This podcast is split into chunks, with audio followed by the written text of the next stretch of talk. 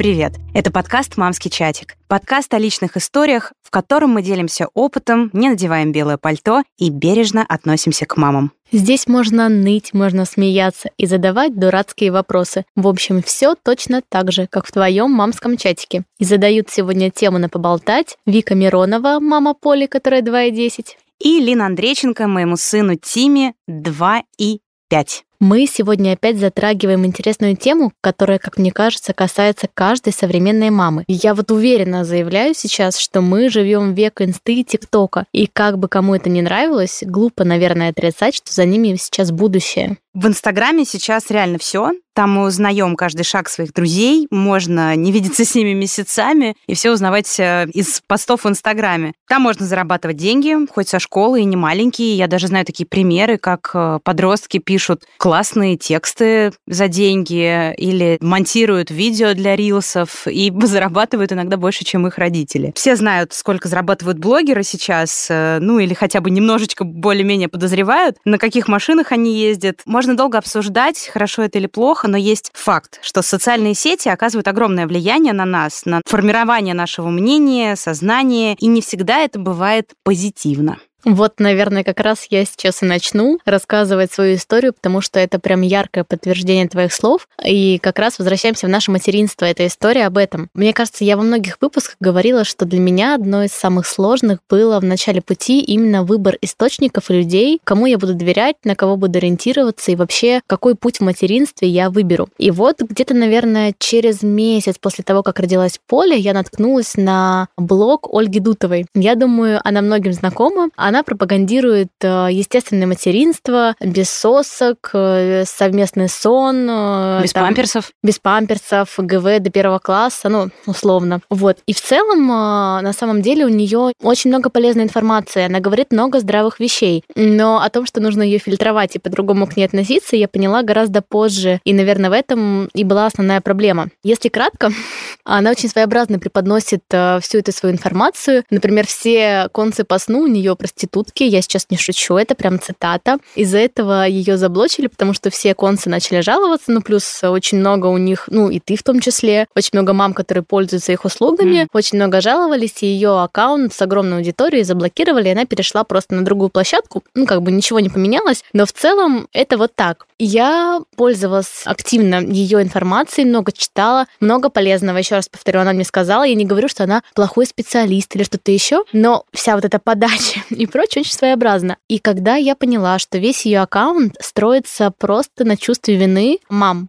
тогда у меня как будто, знаете, как свет включили. Приведу просто пример. Зарабатывать на чувстве вины мам. Это, конечно, круто. Вот пример. Если ты не кормишь грудью, то все, тебя просто сжечь на костре. Если ты решила провести время без ребенка, там, не знаю, сходить на маникюр, нелюбимая тема или в кино, все, зачем ты вообще рожала? Ты его не любишь, он тебе не нужен. Если вдруг ты дала э, ему соску, то все, это просто... Еще там какая-то такая у нее тема была. В общем, если ты оставляешь ребенка очень рано одного, там не одного в смысле, а с кем-то из доверительных взрослых, то потом они больше больше склонны к суициду и суицидальным мыслям, потому что когда ты его оставила мама, короче, вот даже если у тебя все идеально в материнстве, у Дутовой ты всегда найдешь, в чем ты плохая, что тебе нужно подправить, а подправить это нужно обязательно с помощью ее услуг, там, тета-хилинг у нее там очень пропагандирует. Знаешь, что это такое? Нет. Ну, в общем, не надо. Не, вообще, на самом деле, это очень полезная штука. Как говорят психологи, очень многие сейчас это практикуют, но, в общем, не будем об этом. И, конечно же, услуги ее консультантов, ее самой. Два или три года назад ее консультации, личная история, что-то там 7 тысяч рублей за полчаса. Ну, что-то, в общем, в этом mm-hmm. роде. К чему это я вообще все рассказываю? К тому, что вот как э, влияют все вот эти блогеры, особенно те, которые учат материнству и пропагандируют такие вещи, они всегда найдут на чем заработать. Во-первых, на мамах, особенно в первый год жизни. И я, как мне кажется, стала вот немножко этой жертвой. Я, конечно, не была такой последовательницей ее и не делала все сто процентов, но когда ты в первый год находишься в этих поисках, я попала в эти сети, где-то вот полгода я прям реально читала каждый пост, выискивала проблемы в себе, в Полине, и вот это в этом всем я я запуталась. Короче, вот кратко моя история о том, как инста и блогеры, которых ты не фильтруешь, они могут повлиять действительно просто даже на твою самооценку, как мамы. Ты знаешь, я узнала про Дутову из э, мамского чата, в котором состояла, но там мы ее стебали.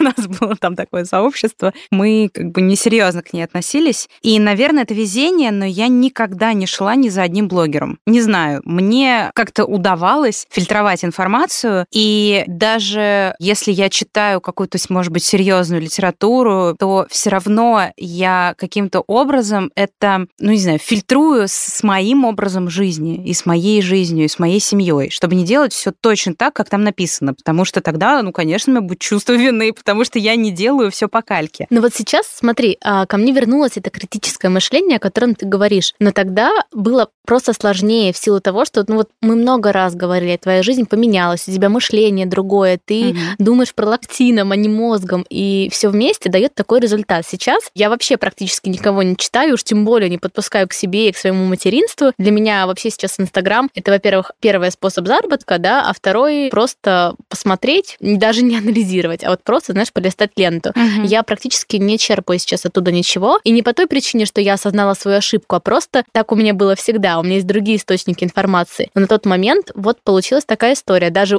у людей с критическим мышлением, коим я себя считаю. Ты знаешь, я читала несколько постов Дутовой, когда Тим был еще совсем маленький, и я состояла в одном из чатов по грудному вскармливанию, и там был пост про высаживание, я почитала внимательно, что там написали, потом перешла по каким-то ссылкам, в итоге каким-то образом таким я дошла до этой Дутовой и тоже про высаживание у нее посмотрела. Я использовала этот метод, но опять так, так как мне это было удобно, потому что действительно Тиме это помогало там справиться с газиками, да, но я не фанатично занималась высаживанием, не сняла с него там в три месяца вообще подгузник, спали мы, конечно, в нем, да, и, и так далее. То есть я использовала этот метод тогда, когда он был необходим моему ребенку, да, потому что так ему было легче. Мне на тот момент очень помогла одна книжка, которую тоже посоветовали в этом э, чате по ГВ «Жизнь без подгузника» Ингрид Бауэр. Вот у нее я прочитала про это высаживание очень подробно, очень классно, она рассказывает, как она это делала, да, откуда вообще этот способ взялся, и в такой легкой форме. Поэтому, если вы вдруг э, реально решите, что вам этот э, способ нужен, я советую просто почитать эту книжку, а не Дутову.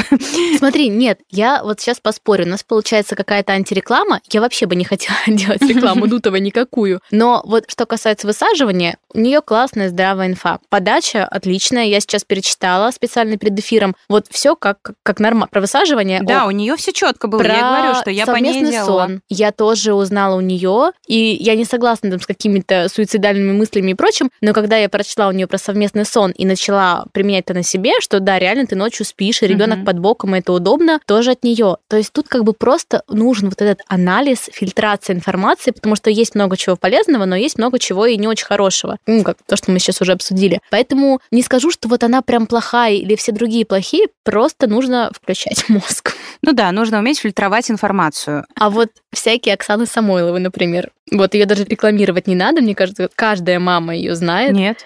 Ты не знаешь Самойлову? Нет. Слушай, ну круто. Но это Я же говорю, я не была подписана на большое количество популярных каких-то коучей, не знаю, как их еще правильно назвать. Моя инстаграм-лента в основном вся состоит из доказательных педиатров и вообще доказательных врачей по разным э, направлениям. Самойлова — это жена Джигана. Господи. Она никак не связана а, с коучингом, с педиатрией и прочим. Я сама, кстати, на нее не подписана, но она яркий пример того, у нее четверо детей. И вот она как только рожает, она потом выглядит, э, как будто у нее ребенок вообще не в животе жил, а грудь у нее сразу как с обложки плейбоя. И вот, ну, они очень хорошо и живут в хорошем достатке. То, как она показывает свою жизнь и материнство, тоже, знаешь, мне кажется, вгоняет вот в это чувство а, не вины, наверное, а вот эти мысли возникают. Блин, что со мной не так? Почему она такая счастливая? Почему она такая красивая? Почему у нее такие классные счастливые дети? И вообще они богато живут и на Мальдивы каждый месяц летают. Блин, и это же, наверное, тоже не очень хорошо. Вот сидит эта мама, вот условный, да, возьмем образ. Первые полгода, даже не год возьмем, возьмем. Ты вообще не понимаешь, что с тобой происходит. Все вот это сложно, ребенок, ты мечешься, твоя жизнь поменялась. Тут тебе попадается вот такая Оксана Самойлова, и вот эти вопросы, что со мной не так, почему у нее так, а у меня сяк, вот это тоже, мне кажется, даже поважнее, чем вышеупомянутая Дутова. Вик, ты знаешь, мне кажется, что, во-первых, даже когда мы с тобой выкладываем какие-то фотографии, мы никогда не выложим, когда у нас в жизни что-то плохое. Ну, редко такое бывает, правильно? Мы выкладываем фотографии с счастливых фотосессий, с путешествий, да, где мы хорошо выглядим. Мы их тоже немножечко, может быть, правим или встаем в правильную позу. Это все всегда, но не на сто процентов реальность все, что ты выкладываешь в социальные сети. И именно поэтому я, по крайней мере, смотря, пролистывая там ленту, если в ней есть какие-то, там, может быть, блогеры, я все равно понимаю, что это все как в кино. Как в кино. Но так думают из 100%, мне кажется, процентов 10. Все остальные 90 просто подсознательно на это ведутся. Мы, кстати, даже в своем блоге с подругой, когда выкладываем все эти сторис, особенно детей, мы такие договорились, короче, давай будут дни, когда мы будем выкладывать, ну, реальность. Мы mm-hmm. так, по большей части, выкладываем как бы какие-то реальные сторис, но просто сделаем какие-то акценты на негативных моментах, которые, конечно, есть у каждой мамы, потому что не хочется быть вот этими ненатуральными, знаешь, mm-hmm. и так далее, потому что сейчас все, к сожалению, так. А это, кстати, тренд сейчас тоже. Есть э, часть блогеров, которые перешли в такой тренд, где они выкладывают реальность. Ну, ты же не будешь постоянно себя без фильтров, выкладывать слезы. своего ребенка, ноющего целыми днями, например, mm-hmm. или когда он болеет. Ну, блин, это как-то странно. Ну, и да. у тебя будет другая аудитория, у тебя будет больше хейта. Ну, и вот это все смотреть тоже, когда у тебя все плохо, ну, никому не надо делиться своим негативом со всеми. Ну, наверное, всем приятнее смотреть на условно Оксану Самойлову, на тебя и ноющего ребенка, как мне кажется.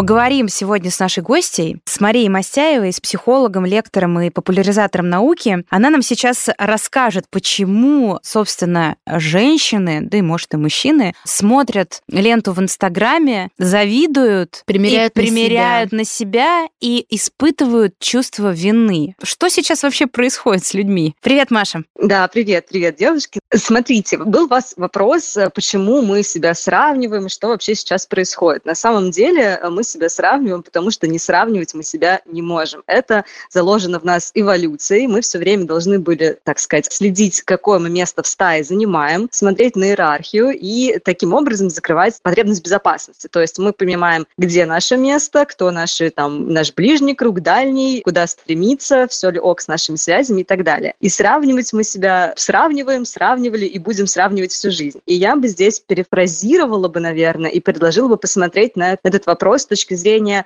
окей, если мы в любом случае будем себя сравнивать, то как делать так, чтобы при этом еще и не выгореть от этого сравнения, не утопиться в чувстве вины и так далее, и так далее. И это, мне кажется, будет немножко более конструктивно, потому что инстинкт сравнивать, а я все-таки скажу, что это инстинкт, э, в нас заложен там на подкорке, на уровне нашего старого древнего мозга. Но благо, что у нас есть еще и новый мозг, называется неокортекс, и мы, в общем, с помощью его мощностей можем а, обратить это сравнивание во благо. То есть не бороться с нашими инстинктами, а, так скажем, приручить их. Слушай, как интересно. Я бы предложила смотреть на эту тему с этой точки зрения. И если развивать, то самое, в общем, плохое, что мы, в общем, испытываем время сравнивания, это то, что сравнивание мы не в свою пользу. Естественно. Почему так? Потому что когда, в принципе, наша психика сталкивалась с таким явлением, как сравнивание кем-то, то это всегда было не в нашу пользу. Вот вряд ли было такое, что, Леночка, посмотри, вот все в классе плохие, а ты прям молодец, лучше всех учишься, давай мы тебя сравним с каждой ученицей, с там дочкой моей подруги, и ты явно лучше. Нет, естественно, как только появлялось сравнивание, нас сравнивали не в нашу пользу. Кто-то лучше, умнее, учится прилежнее, там косичка толще, я не знаю, ну все что угодно может быть не в нашу пользу. Поэтому как только мы уже во взрослом возрасте начинаем вот этот вот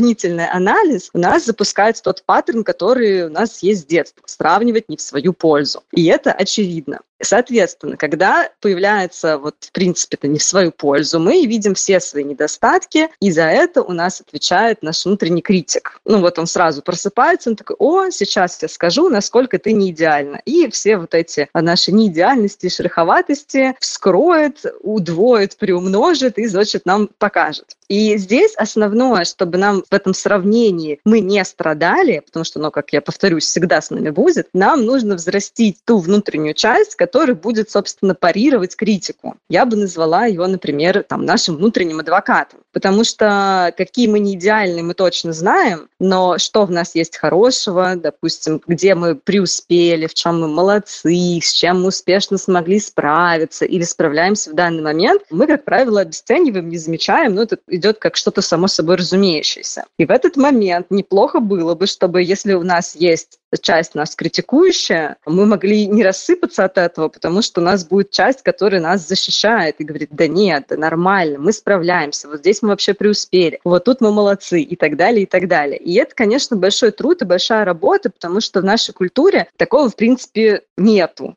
Наверное, не воспитывали нас так, не знаем мы, как себя внутренне там любить, защищать, холить или леять, а я бы еще назвала слово сострадать себе, это тоже очень важно. И когда уж э, если мы вступаем на путь сравнения, мы должны вооружиться своим адвокатом. И тогда это сравнение пройдет гладко, приятно, и мы действительно сможем там вернуть к себе это в критическое мышление в моменте и взять то, что нам полезно, а не уйти с этого поля сравнения просто фрустрированными и с чувством вины. Кстати, чувство вины – это вот основная манипулятивная техника, которая, э, которую используют все блогеры потому что они пытаются показать, какие они молодцы. Сразу все думают, какие мы не дотягивающие до них не молодцы. Ну да, или как они вот могут этот, помочь этот... исправить то, что ты не молодец. Да, да, да, да. И вот этот крючок мы цепляемся, и единственный антидотом от этого крючка будет то, что и мы на самом деле тоже молодцы. У нас есть внутренний адвокат, и мы где-то на этом континууме от «я ужасная мать» до «я прекрасная мать» явно находимся где-то в какой-то нормальной, комфортной точке,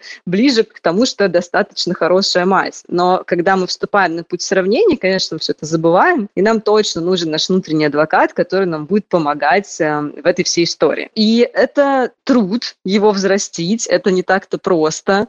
Э, это то, что многие там делают э, в течение нескольких, многих десятков сеансов на терапии, потому что, еще раз повторюсь, культура у нас такая, у нас, мне кажется, культурный код, где и не научили нас внутренне себя поощрять, любить, сострадать, защищать. И мне кажется, это вот основная причина, почему так сложно нам дается сравнение, и так легко нами манипулировать на чувстве вины, а, а оно же чувство недостаточности внутренней. Слушай, вот Маша, вот как, point. как раз э, сюда в тему продолжения. Вот окей, мы справились со своим сравнением, точнее, со сравнением себя, а у нас же любимая тема, тоже советское прошлое привет, сравнивать своего ребенка с ребенком соседки, с ребенком подружки, а вот он уже говорит, а мой нет, а он уже читает, а мой Сын нет. маминой подружки. Вот, да. И вот это все. То есть, получается, ты сначала справляешься с тем, чтобы хвалить себя и не сравнивать или сравнивать, ну, как-то бережно. А как же быть угу. с ребенком? Здесь же это, мне кажется, отдельный пласт, с которым нужно работать. Да, это действительно отдельный пласт. Это, мне кажется, уже следующий уровень, потому что очень важно, чтобы первый уровень, когда мы с собой договорились, себя там холим, лелеем, ценим и так далее, был освоен. Мне кажется, только после этого можно выйти уже на следующий уровень. Но тут вот из банального, что первое приходит на ум, можно вспомнить, что наше развитие в жизни, и вот там, допустим, точка А, что ребенок не говорит, а соседский уже там читает стихи,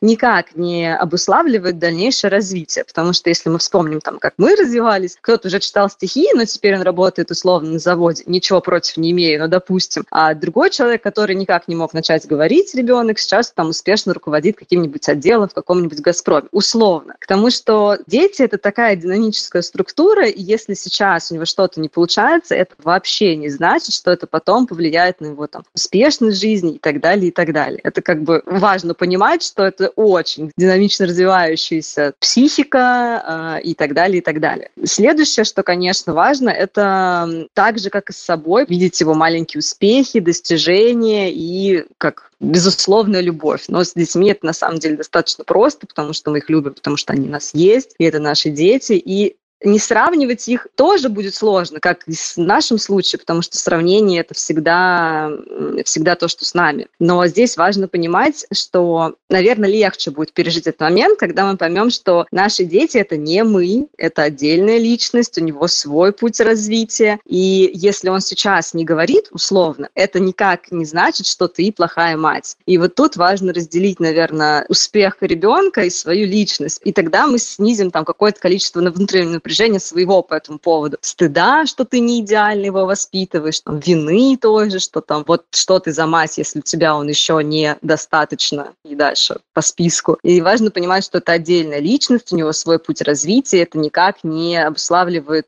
тебя как твою личность и тебя как мать. И тогда станет с этим легче. И, конечно же, замечать прогресс, маленькие успехи и так далее, и так далее, и концентрироваться именно на динамике своего ребенка, а не динамик своего ребенка в сравнении с динамикой соседского ребенка. Это, конечно, тоже очень важно. Маша, а ты сама вот такой, читаешь наверное, э, блогеров? Наверное, стоит сказать, что у меня пока нет детей, поэтому я тут я рассуждаю с точки зрения, как в принципе устроена психика человека и ребенка и так далее. Если говорить про блогеров, да, я читаю, но весьма ограничено. То есть я знаю, кто такая Самойлова, но я вот, э, как э, ты говорила в начале эфира, я, ну как это, вот мы просто с девчонками ее постебали, потому что нам показалось очень комично, как она там делала какой-то прогрев к своему курсу. Было очень постановочные слезы, достаточно смешно. Ну, то есть вот таких блогеров я не читаю. Обычно это, конечно, у меня такой психологический срез, это психологи, тоже работающие в доказательном методе, и там обычно очень все корректно, очень все по-человечески, без там привлечения своих успехов и так далее далее, и каждый раз такой сносочкой, что, ребят, и с вами тоже все ок. То есть я в этом плане очень выбирала свою инфосреду,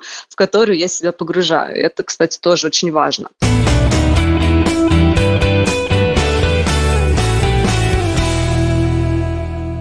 Линда правильно сказала, что важно понимать, чем ты хочешь и кем себя хочешь окружить, потому что это напрямую сказывается на твоем психическом благополучии, ментальном здоровье. Да, у меня был период, когда я взяла и просто ленту почистила, потому что, ну, во-первых, было как-то очень много, и у меня друзья из ленты пропали. Одни блогеры, один за другим, один за другим, я, реклама кстати, тоже так и делала, так далее. Да. И, а мне-то хочется друзей смотреть. Сейчас вроде Инстаграм как-то так сделал, что можно разделить, типа делать как будто бы две страницы в одном аккаунте. Я до сих пор до этого не добралась, но очень хочется. В Телеграме вот почистила, сделала отдельные личные чаты, отдельные там не чаты, а просто телеграм-каналы. Вот Маша интересную мысль сказала по поводу окружения, да, инфосредой. Вот, видимо, я в какой-то момент э, просто поняла, что мне не нужен вот этот инфомусор, и я себе оставила только тех людей, которые меня не бесят и которые не вызывают у меня каких-то отрицательных чувств, чувств вины. Слушай, вот классная мысль, мне кажется, это очень важно, что ты ты и в Инстаграме должен делать так же, как в жизни. Ты же не общаешься или, по крайней мере, стараешься не общаться с токсичными людьми или вот. какой-нибудь противной соседкой. Зачем да. тебе тратить на нее время? То же самое и в Инсте. Она очень много отнимает времени, и ты очень многих читаешь и листаешь просто вот от балды. Это просто бессознательно происходит. Поэтому свой Инстаграм мы должны почистить, наверное, так же, как свое окружение. Ты же не смотришь, например, каждый день политические передачи по нашим федеральным каналам. Ты смотришь, скорее всего, нет телевизора. Вот. Поэтому телевизор, YouTube, вот как бы разница, mm-hmm. да, твое окружение в Инстаграме, твое окружение в жизни, вот это все такая совокупность, наверное, счастливого и материнства, и в целом существования. Я вообще, Маш, знаешь, про что хотела спросить? Все, что ты сказала, это такие базовые вещи, которые очень много пишут в книгах, ну, то есть это какие-то такие основные мысли и моменты, которые я тоже читала и знаю. Вопрос в том, как это можно все проработать. То есть обязательно только терапия, да, только психолог, или есть какие-то способы, на которые стоит обратить внимание и которым ты можешь прибегнуть без помощи, например, специалиста специалиста, потому что сейчас, вот честно, хороший психолог не каждому по карману, не каждой маме, ну как mm-hmm. бы вот откровенно. Поэтому просто прочитать, ну да, окей, ты прочитал, а как это применить, это уже другой вопрос. Как это научиться прорабатывать Как с этим себе? работать? Вот сейчас э, я хочу у вас уточнить, с этим это с чем? С тем, чтобы себя не сравнивать. Мы вот это сейчас Не сравнивать вот себя, ребенка, вот да, все, что вот как бы подытожить, то, что мы сказали, какую-то вот эту рекомендацию, что обязательно ли это только помощь специалиста или вот есть какие-то другие способы? Нет, конечно конечно, не обязательно. Я думаю, что если мы говорим про специалиста, это когда уже действительно тяжело справляться самостоятельно, когда ты уже понимаешь, что чувство там фрустрации, вины и стресса стало тупо фоновым, и ты в нем живешь, тогда уже, да, стоит, мне кажется, прислушаться к своему состоянию и обратиться за помощью. Но, конечно же, вначале можно использовать методы самопомощи, это вообще прекрасно и помогает. Во-первых, что стоит сделать? Если, ну вот, кстати, я хотела сказать по поводу очистки своей ленты, скажем так, я это, кстати, делаю регулярно, я себе поставила какой-то внутренний лимит, что у меня должно быть там 150 подписчиков в Инстаграм. Ну вот явно, ну из них и друзья, и блогеры, вот-вот в сумме. И если у меня когда-то поднимается больше, я думаю, так, я же точно читаю гораздо меньше, я фильтрую и регулярно чищу, чтобы вот у меня не превышало эту цифру, и как бы смотрю на свое окружение. Еще, кстати, классный фильтр того, кого стоит оставлять в своей ленте, а кого нет, например, с Дутовой. Вот она дает классный, допустим, полезный какие-то контент и так далее, но после прочтения осадочек, скажем так, остается. И этот осадочек и должен стать самым главным таким критерием, по которому мы понимаем, нам дальше по пути с этим блогером, человеком или нет. А знаешь, что прости, полез... Мафи, добавлю, угу. а знаешь, что Дутова на это говорит, что если у тебя вот этот осадочек появляется, значит, в тебе точно что-то не так, и поэтому тебя это гложет. Как тебе такой ну, аргумент? Отличная манипуляция. Я ставлю ей пятерку по манипуляции. Мне кажется, это прекрасно.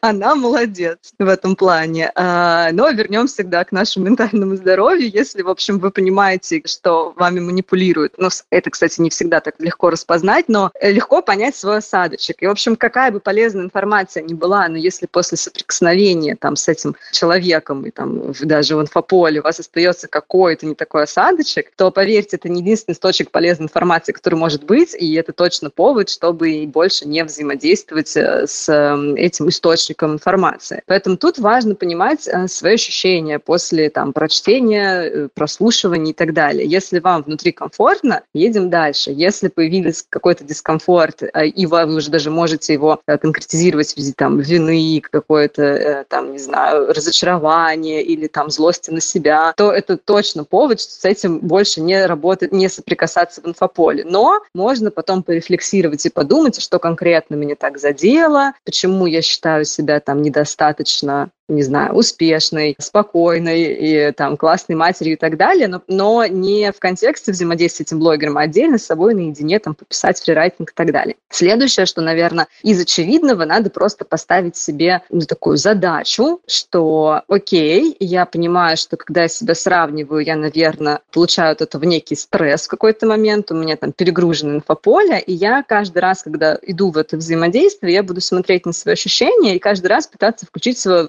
критическое мышление. Призывать своего внутреннего адвоката, прям, не знаю, можно даже прописывать, как бы он говорил, что бы он говорил, повторять его мысли в тот момент, когда мы там насмотрелись на Самойлова, условно разочаровались, пошли есть булки, ну, условно, к примеру. В этот момент ваш внутренний адвокат должен выходить на первое место, и прям можно вербализировать его слова, то есть говорить себе. И это практика, которую нужно делать. Не знать, что неплохо было бы себе как-то подбодрить. Нет, надо прям вот все советы нужно делать, озвучивать, подбадривать, выпендривать, прописывать как угодно. Следующее. Еще важный момент, мне хочется сказать, наверное, что зачастую мы, когда идем во все это, в Инстаграм, ТикТок и так далее, как показывает практика и исследования, есть корреляция. Чем больше в нашей жизни тревог и усталости, тем больше в нашей жизни потребления контента. Ну, таким образом мы как-то либо стараемся отвлечься от происходящего, либо когда у нас не хватает ресурсов на какой-то качественный отдых, мы такие, ну, хотя бы в инсте позалипаю, полежу там, отвлекусь от всего. И в этот момент важно понимать, что, ну, мы и так в минусе, то есть ресурсов не очень-то много много. И мы очень уязвимы к тому, что мы будем сейчас потреблять. Поэтому если уж мы идем в это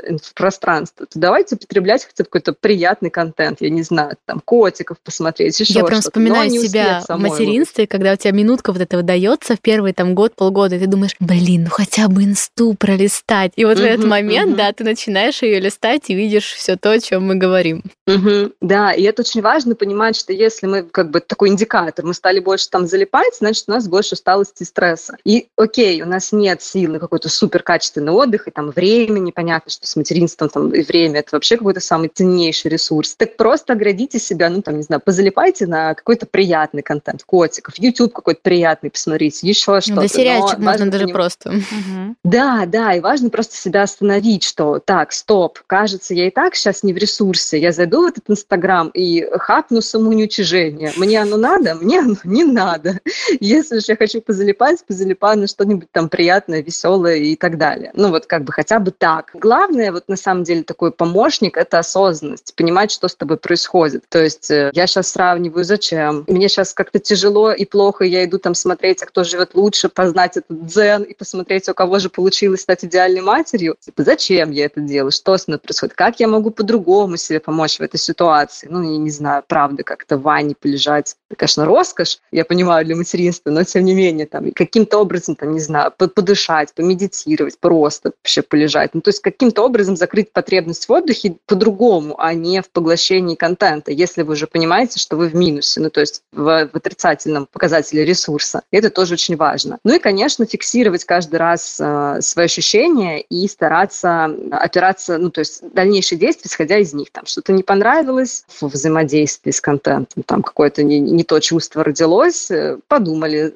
что это происходит со мной, где у меня болевая точка, как я могу себя поддержать, адекватно ли я смотрю на ситуацию, точно ли я неуспешная мать. Мне же показывают явно не, не всю правду, которая есть на самом деле. Вот это то, о чем вы говорили в начале. То есть тут, на самом деле, критическое мышление очень помогает, и его нужно прям призывать. То есть понятно, что оно нас покидает периодически, особенно в стрессе, кстати, слово сказать. Так устроен наш мозг, что когда мы в стрессе, особенно в длительном, префронтальная кора начинает плохо работать, и критическое мышление, так скажем, покидает чат. Но нам нужно осознанно его призывать. Вот это, наверное, классный будет совет, когда мы прям каждый раз вот такой, я открываю Инстаграм и вооружаюсь своим адвокатом и критическим мышлением. И тогда я готова там взаимодействовать с, с различным инфополем и так далее, и так далее. Прям брать с собой этих спутников двух и только с ними выходить в, в контакт, в космос, скажем так. Спасибо, Маш, большое. Я прям почувствовала, как внутри меня растет адвокат, он почему-то блондин и кудрявый. Да, еще у меня возникла мысль, что прям целая практика психологическая у нас получилась. Вот можно записывать, выполнять. Считайте, девочки, вы побывали на сеансе у психолога.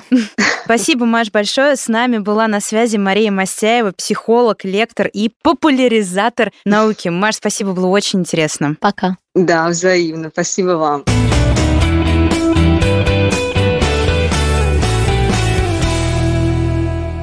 Лин, мне кажется, получился выпуск даже не только для мам, а вообще, в принципе, для всех людей, кто пользуется Инстаграмом, а мне кажется, это 99,9%. Крутые советы дала Маша. Главное, что я для себя вот поняла сейчас и буду применять, это вот взращивать адвоката, о котором мы сказали, почистить. Вот там сегодня же, девчонки, давайте сядем и просто почистим нашу ленту. Удалим оттуда всех, кто нам не нравится. Если вам нравится Дутова, оставляйте. Классная Самойлова, вы смотрите и просто ржете, как мы. Мы ржем. Ладно, не буду говорить над чем.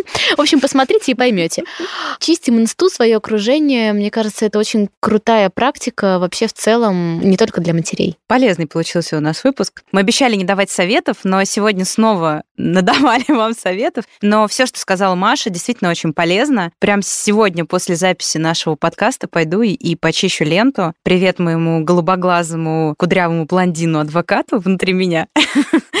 Помните, что нет никого лучше вас. Вот вы себе просто прям запишите на подкорку о том, что вы сегодня, вчера и завтра молодец. Я думаю, что с такими мыслями вам будет жить гораздо легче, и ни один блогер никогда не сможет это сломить. Это был подкаст «Мамский чатик», подкаст личных историй. С вами были Вика Миронова и Лина Андрейченко. Пока-пока.